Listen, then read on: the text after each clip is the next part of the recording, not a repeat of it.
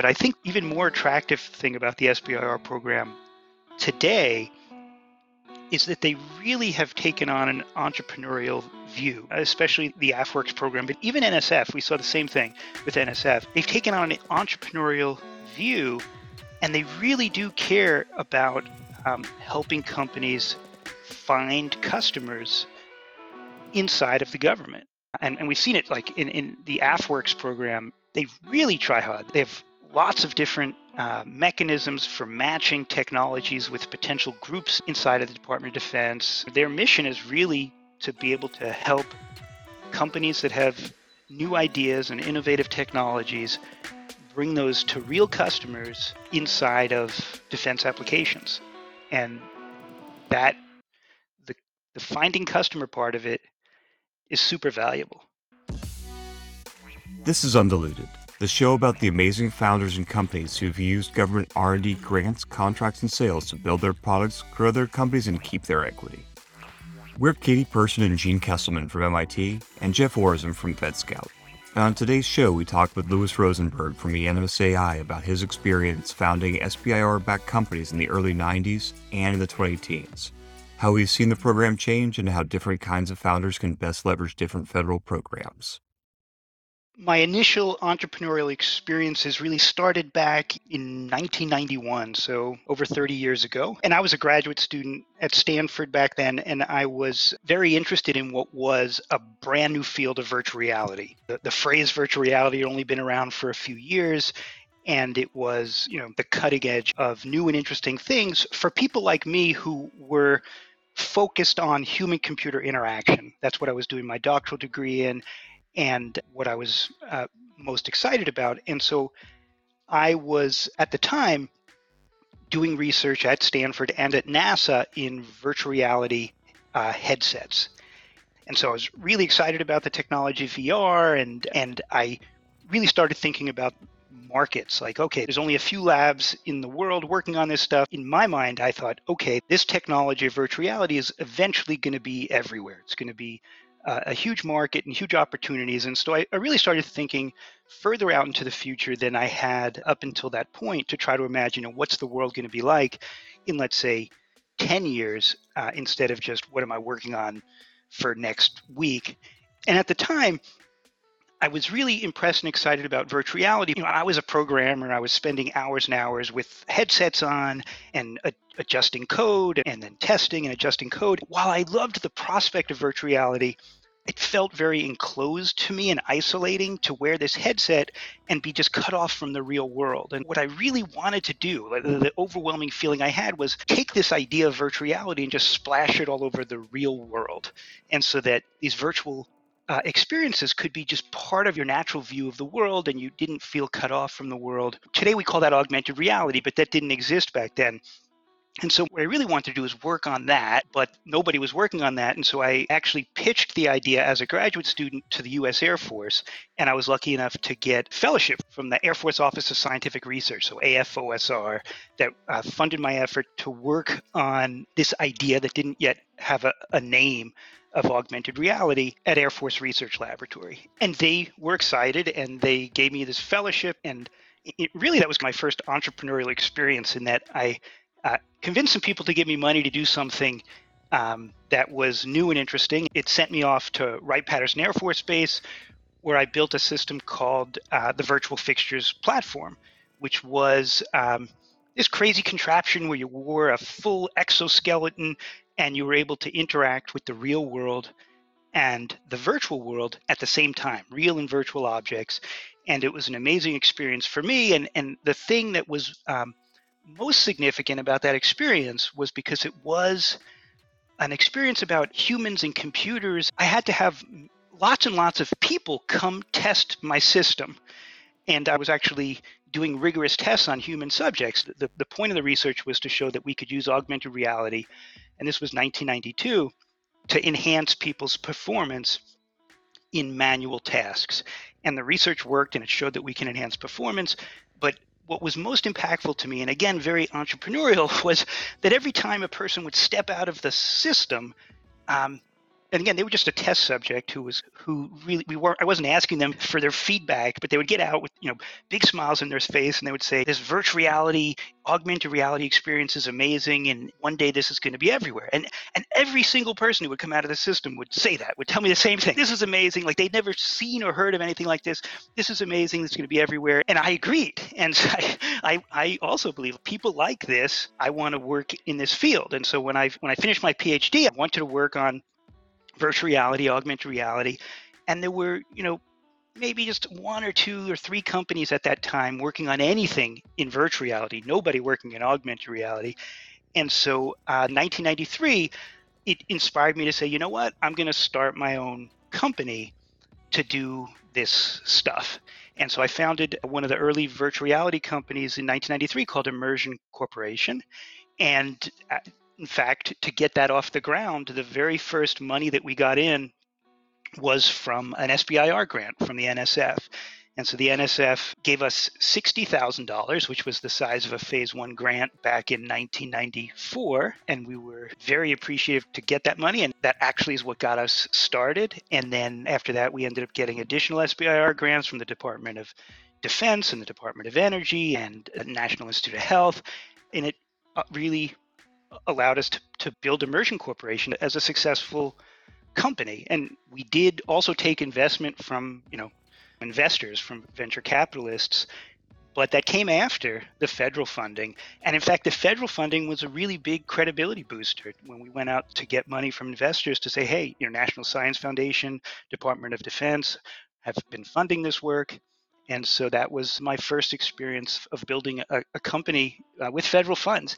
And Immersion Corporation was founded in nineteen ninety-three.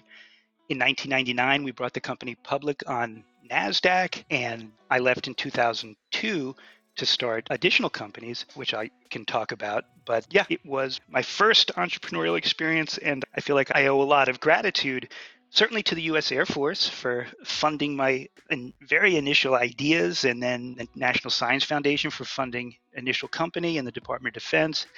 It helped build a successful commercial entity that created lots of jobs. Immersion's actually still around today. It's over thirty years. They're still a, a functioning, successful company, even though I'm not involved. So that's my first entrepreneurial experience. Wow. Congratulations on that success. That's, I mean, really wonderful. And I love that it's still going on. I mean, even though you're not involved with it, that's still got to be really gratifying to have that legacy out there. Yeah, absolutely. The things that we did back in ninety-three, ninety-four, ninety-five still have relevance. And it also showed me the value of getting feedback from real people very early on, real users as early on as, as possible, because that, I think, guided us in the right direction from the start. And the value of getting federal funding to help do pure R and D when you're at the very early stages. And you know, traditional investors, they just want to fund products, which makes sense. But sometimes when you're at the beginning of a whole new field, getting some money to do pure R and D is super valuable. Even though the federal government was funding your product, your company's development, it doesn't sound like they were necessarily the customer, or at least they're not a significant customer. And I, I think this is just a, a wonderful aspect of the S B I R program, is that even though the federal government's funding you, there's not necessarily a lot of expectation that you have to go work with them after the product's developed. So that's absolutely true. And the money, the, the funding that we got from N S F and from Department of Defense and Department of Energy, it definitely pushed us to develop uh, valuable and new and, and really core technologies that got integrated into lots and lots of different products for different uses. But there was not an expectation that we were going to deliver a product to N S F or to Department of Defense.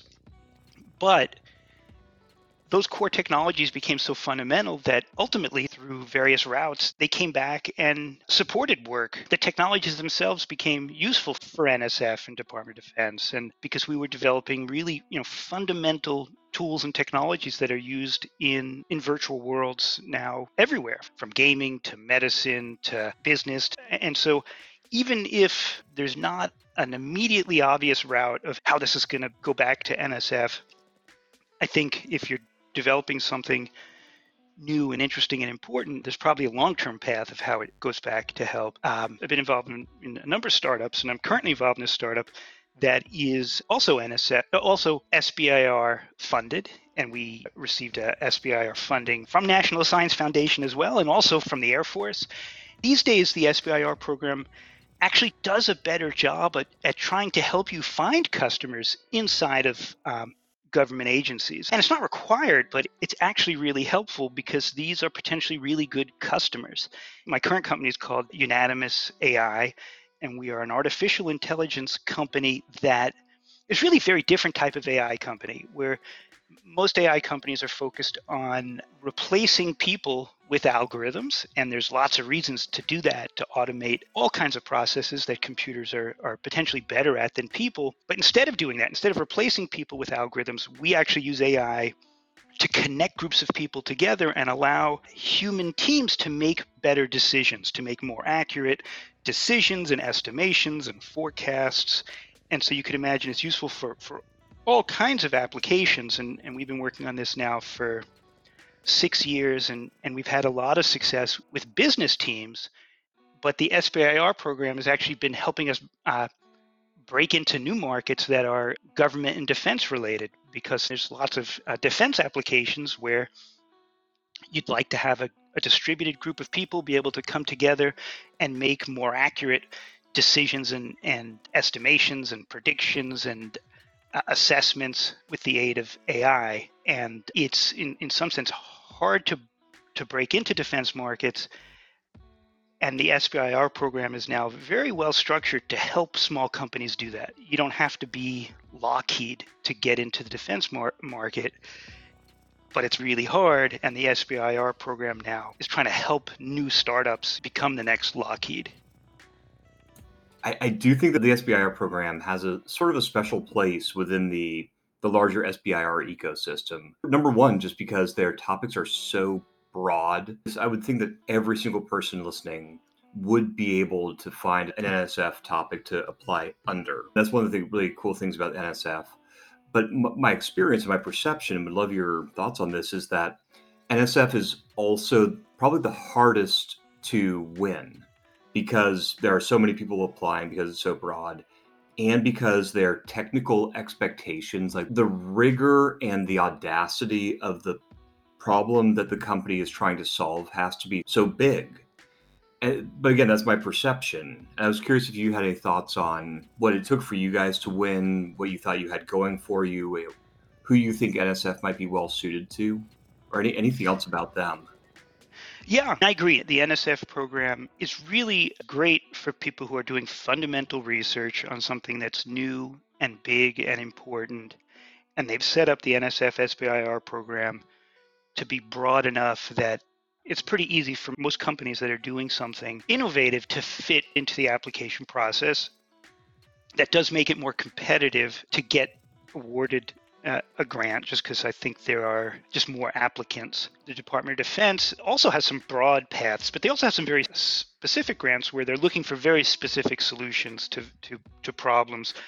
And there, if you happen to have a solution for that problem, you're in great position to win a grant, because there's probably not as many companies looking to solve that problem. But there's a little bit of an exception there with, I'd say the Air Force has their AFWERX program, which which takes a slightly different tact, which is um, N S F, you're competing for a phase one grant. It's a large grant. I think at the, uh, the one we won, phase one was you know, two hundred twenty-five thousand dollars for a full year, and it's very rigorous. You really need to know exactly what you're doing before you even apply. AFWERX for the Air Force has taken a different approach. They go for just uh, fifty thousand dollars four-month grant, where you're coming in with a big idea and you are validating that there is a real inside of the Department of Defense for what you're doing.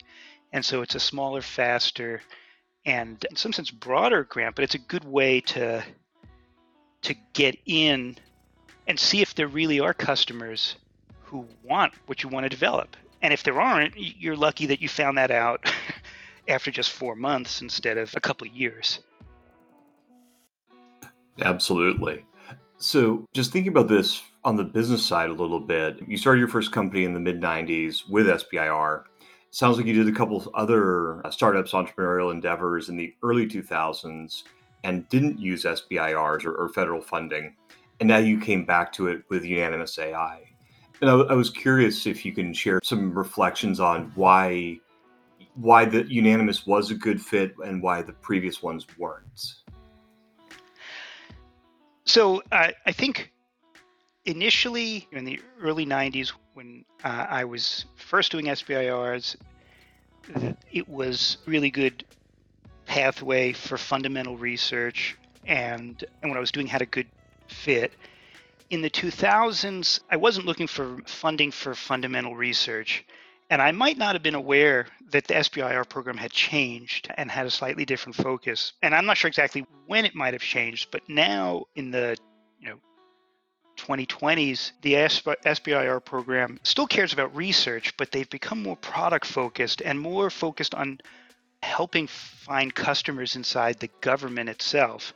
And so for us at Unanimous A I, the funding is useful. Any company can benefit from grant money, but I think even more attractive thing about the S B I R program today is that they really have taken on an entrepreneurial view, especially the AFWERX program, but even N S F, we saw the same thing with N S F. They've taken on an entrepreneurial view, and they really do care about um, helping companies find customers inside of the government. And if that's successful, that's you know, potentially more valuable than the funding itself. I've definitely seen a change of focus in the S B I R program. It's been valuable the whole time and a great thing for small startups. But this new focus or newer focus on, um, on also really helping to find uses and, and customers. Uh, and, and we've seen it like in, in the AFWERX program, they really try hard. They have lots of different uh, mechanisms for matching technologies with potential groups inside of the Department of Defense. Their mission is really to be able to help companies that have new ideas and innovative technologies bring those to real customers inside of defense applications. And that the, the finding customer part of it is super valuable. Yeah, it is so true. I, I think the number one thing that I've heard from doing this show is just how opaque and what a black box government is when you're coming from the outside, and how difficult it is to get that meeting with a program officer when you're cold emailing somebody on LinkedIn or, or from an email that you find on a website. I'm, I'm curious, do you have any thoughts on what it's been like pitching the customers that AFWERX has helped you find, how it may be different from a, a commercial customer? It's definitely different than a commercial customer, partly because at least inside of Unanimous A I, our team doesn't really have military experience. And the, the thing that you start to learn when you're talking to, to potential military customers is just that there is so many acronyms, and just the procurement process and the acronyms, and it's just a different business culture and a different almost vernacular of how just how the Department of Defense works. It can be overwhelming because, you know, that just doesn't happen. If you're talking to a Fortune five hundred company, it's certainly a difficult customer, but there's not twenty different acronyms that you've never heard of before that come up in conversations. I think the the AFWERX program, I think they're helpful in that regard, because once you have this AFWERX grant or contract, they introduce you to potential customers in a context where you've been endorsed to some degree by AFWERX. They're saying, hey, look at this. Look at the, what this company's doing. They might not really know anything. They, they might not understand your acronyms, but they we're telling you that this is useful to, to look at, and it helps. It, it helps because it gives you, even if you're clearly new to the space, it gives you a level of credibility that you just wouldn't have had if you're just a random startup trying to contact a group inside of the Air Force. You know, it's it's funny you say that, because you know I spent a lot of time in federal acquisitions and reading the F A R and you know, reading B A As and R F Ps. And it's amazing to me how the government has put so much process in place, and the justification for all this process is inevitably to create a fair playing field and to avoid, I don't know, corruption or you know, favoritism. And the reality is that it actually just reinforces the importance of, of relationships. yeah, to your point, if you were randomly responding to R F Ps, your tech is equally valid, whether you're coming to that program office through a S B I R referral or through a, a response to an R F P. But because you're getting a warm introduction, it matters so much. They'll respond to the email, which you, they might not have. And I think they also try hard to explain just the procurement process. I mean, I mean, in addition to the acronyms, there's just procurement and how how it all works in government agencies is complex and different. And the AFWERX program at least tries to educate the companies that they're funding on a phase one about these processes. You're not going in blind. For those people who are listening that are maybe on the fence about pursuing an S B I R, a lot of people frame S B I R or V C, or they look at it as uh, an either-or decision process. I was curious if you have any reflections for them about when they should choose to invest some real time. An S B I R application is a non-trivial time investment, and inevitably the tech that you're going to be building is going to be slightly off-center from the tech that you'd be building for your commercial customers. So I was curious, do you have a framework that you can recommend to help people think through whether to invest time into an S B I R? Yeah, so first, it's definitely not either or. You can do both. I've done both. Uh, I've always done both. I really can't think of a downside to doing an S B I R, meaning the downside is potentially if you put time into to applying and then you don't win, but you could also put time into going after venture capital and, and not get it. You're always going to have a certain percentage of wins out of whatever you're doing.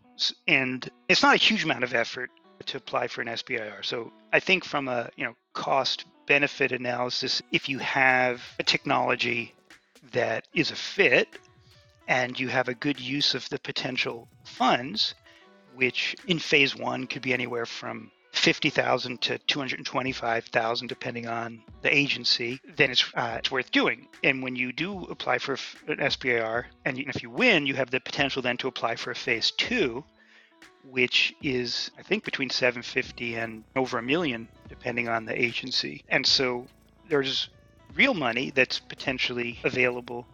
It's money that can be used for, you know, research and development and creating new technologies that have product potential. The S B I R program is definitely focused. Their goal is not for you to, to create something that will become an interesting paper that can be published, or that's good. Their goal is to for you to create something that can be a product that can be sold. And so they're definitely aligned with the same interests of a business. And so that's good. And if you're going for venture capital funding as well, it it is helpful. It's credibility. If you win an S B I R from um, N S F or N I H or, or Department of Energy or whatever the field is, um, that's a piece of credibility for venture capitalists. That's telling them that experts looked at what you're doing, looked at the technology you're developing, and thought it was worth giving money to. And it makes it just that much easier for the next person to invest money. And so I would say people should consider doing both. And for a brand new startup, depending on the state of your technology, if your technology already has some proof to it, you could potentially just get venture capital right out of the gate. But if you have to do R and D and you have to prove that something works, the S B I R grant is a really good way to do it. And I say that because if you're at a really early stage, that's the time when the venture capital is the most expensive to you, meaning venture capitalists are going to give you money for the largest stake of your company when you have the least to show for yourself. And so at that early stage is when the S B I R money is worth the most, because the Air Force is giving, or the or the government, whatever agency, is giving you money and expecting really nothing in return other than a good effort to turn this into a business. And so it's definitely worth doing early on, for sure. You were a professor before you started Unanimous, and you encouraged many of your students to go pursue S B I R. I was curious, do you have any, having seen and advised multiple teams or early, early stage companies as they're making these decisions, do you have any reflections on who you thought were the characteristics of teams that were a good fit? Yeah. Um, so I... Uh... I spent six or seven years as a professor at California State University, Cal Poly, out here in California, and I taught entrepreneurship and would teach students and teams about starting companies, about funding companies, about uh, raising venture capital, about considering all the options, angel investors, professional V Cs, and also government funding. And, and I would encourage student teams to look at S B I R grants as a, a really good option.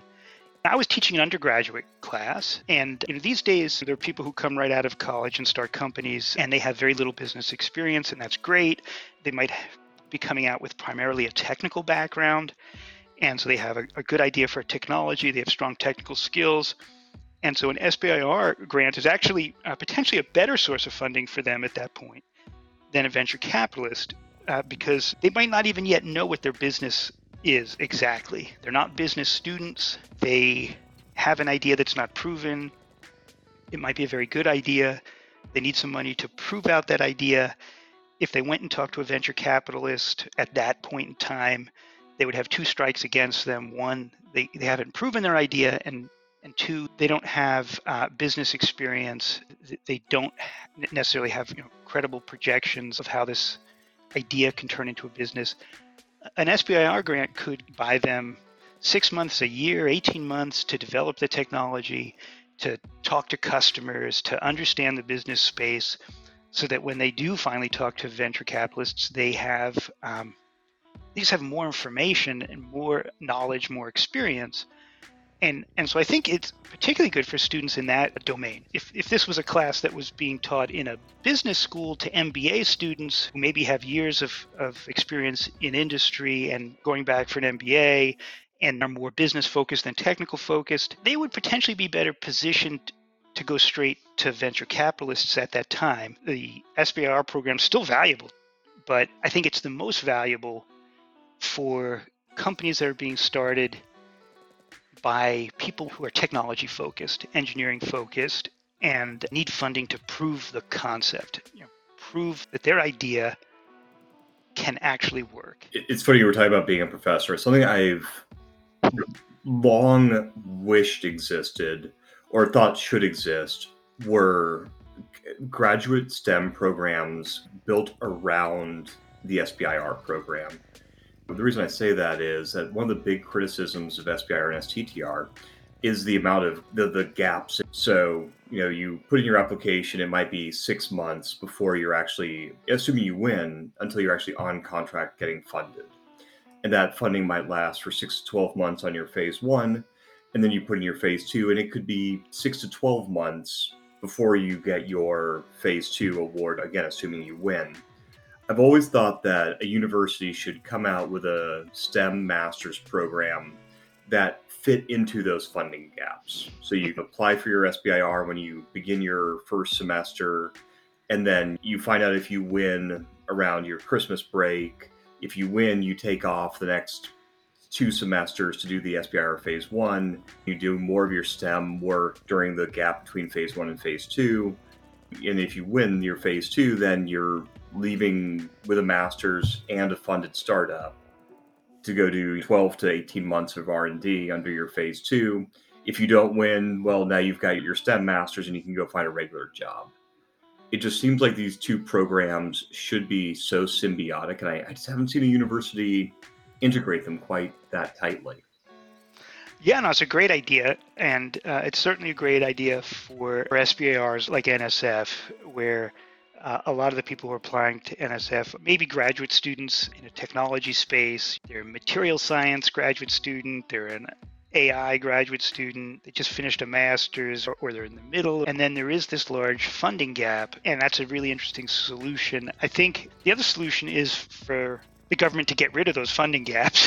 um, I don't know how different agencies handle it, but, but the one that I'm in, interacting with right now, AFWERX at, at the Air Force, they really have streamlined the process where there is not this one-year gap or more between phase one and phase two. Yeah, I, I think one thing that's worth mentioning, we've talked a little bit about the credibility that you get Uh, from doing an S B I R. The one thing we haven't mentioned is S T T R, which I've done as well. And in S T T R, you get to partner with a university And by partnering with the university, it also gives you extra credibility. And I did an S T T R, my, my current company, Unanimous A I. We, we're a decision-making company. We, again, we amplify the intelligence of groups. And so we partnered actually with Stanford University Medical School to look at amplifying the intelligence of medical teams. Uh, can medical teams make better, more accurate diagnoses using our technology? And so we brought the technology, and Stanford Medical School brought the medical teams. And this funded S T T R effort allowed us to do rigorous research where we had groups of doctors diagnose chest x-rays. They would diagnose chest x-rays either uh, on their own as individuals, they would diagnose as a team by taking a vote, or they would diagnose using our technology, which is called Swarm.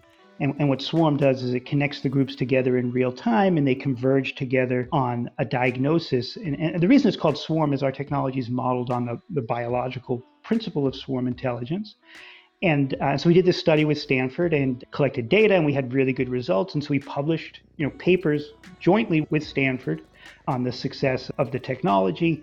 And that ends up being a really good thing to talk about with investors, to talk about with potential customers, even though our primary business as a company is not medical. That particular S T T R, we had a real interest in the medical space, but we also learned through that S T T R that it's a really difficult market for decision making because insurance companies get involved. And if, if you need to be able to have insurance companies pay for doctors to be involved in a collaborative uh, decision, even if that decision is more accurate, insurance companies currently don't have mechanisms for, for handling that.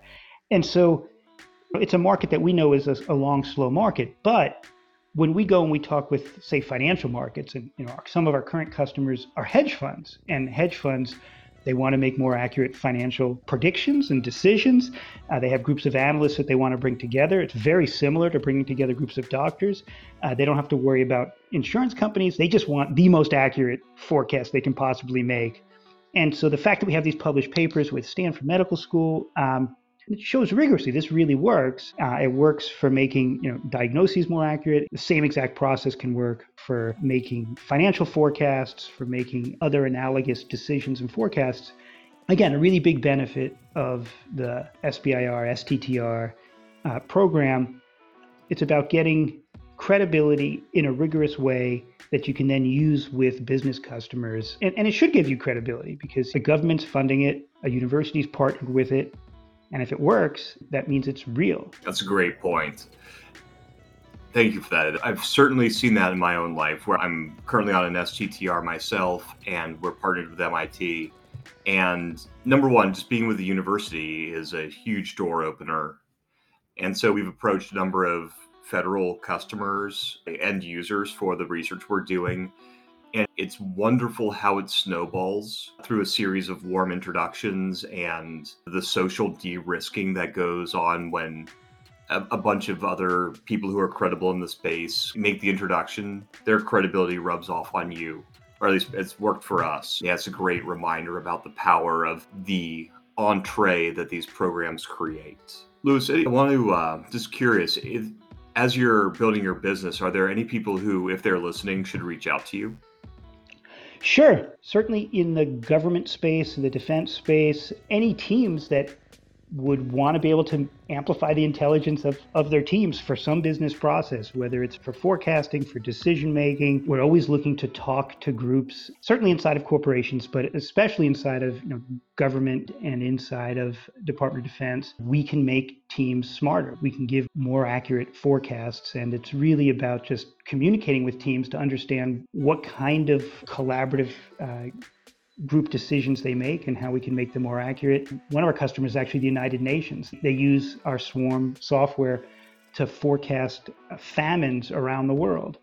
And what they do is they have groups of experts on climate, experts on politics, experts on supply chain, and they look at different countries around the world and try to predict over the next eighteen months, what's the risk of uh, food insecurity in these different nations. And what they found is when those groups come together in Swarm, they can make more accurate forecasts faster. And those same exact benefits can be used inside the U S government, inside of the Department of Defense. And it's about, it's about finding those groups and making them aware that this is possible. And so uh, anybody who's listening to this from that world, definitely reach out, and happy to tell you how we can make groups of people get smarter, because uh, that's what we do, and it, it works. That was Louis Rosenberg with Unanimous A I. And for more interviews, education, and resources on the federal market, go to fed scout dot com.